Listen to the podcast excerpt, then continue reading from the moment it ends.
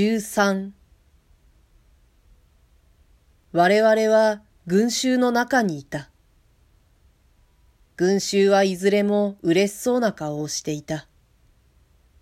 そこを通り抜けて、花も人も見えない森の中へ来るまでは、同じ問題を口にする機会がなかった。恋は罪悪ですか？と、私がその時突然聞いた。罪悪です。確かに。と答えた時の先生の語気は、前と同じように強かった。なぜですか？なぜだか今にわかります。今にじゃない。もうわかっているはずです。あなたの心は、とっくの昔からすでに恋で動いているじゃありませんか。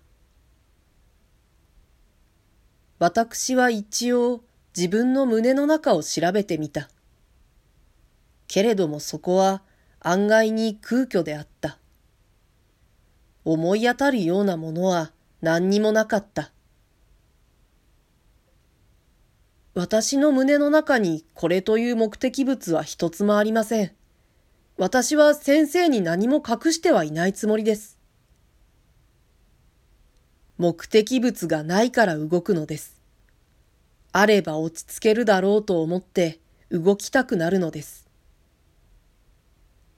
今それほど動いちゃいません。あなたは物足りない結果、私のところに動いてきたじゃありませんか。それはそうかもしれません。しかしそれは恋とは違います。恋に登る階段なんです。異性と抱き合う順序として、まず同性の私のところへ動いてきたのです。私には二つのものが全く性質を異にしているように思われます。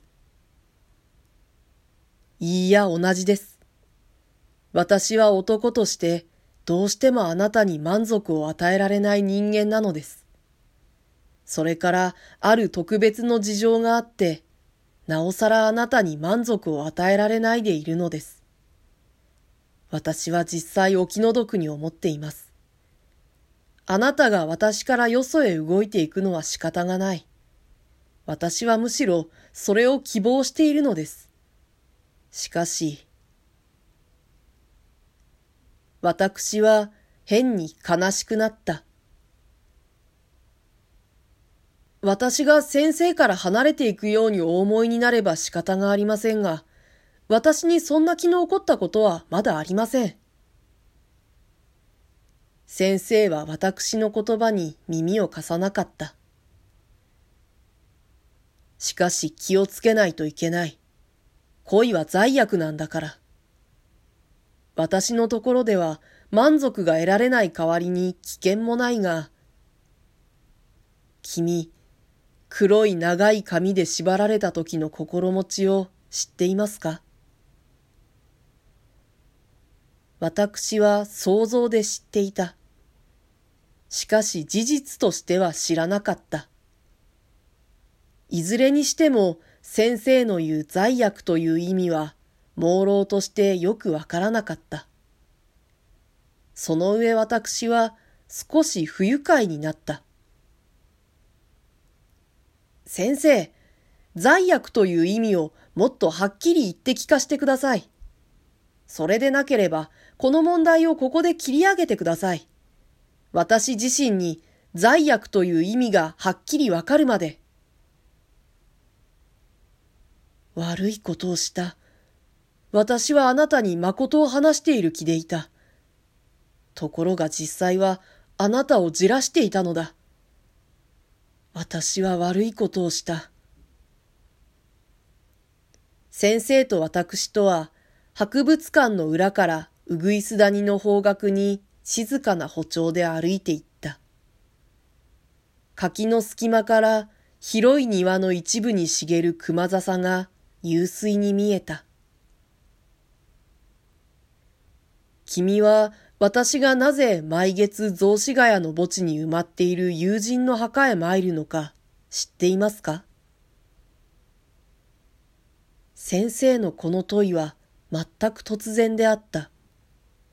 しかも先生は私がこの問いに対して答えられないということもよく承知していた。私はしばらく返事をしなかった。すると先生は初めて気がついたようにこう言った。また悪いことを言った。じらせるのが悪いと思って説明しようとすると、その説明がまたあなたをじらせるような結果になる。どうも仕方がない。この問題はこれでやめましょう。とにかく恋は罪悪ですよ。よござんすか？そうして神聖なものですよ。私には先生の話がますますわからなくなった。しかし先生はそれぎり恋を口にしなかった。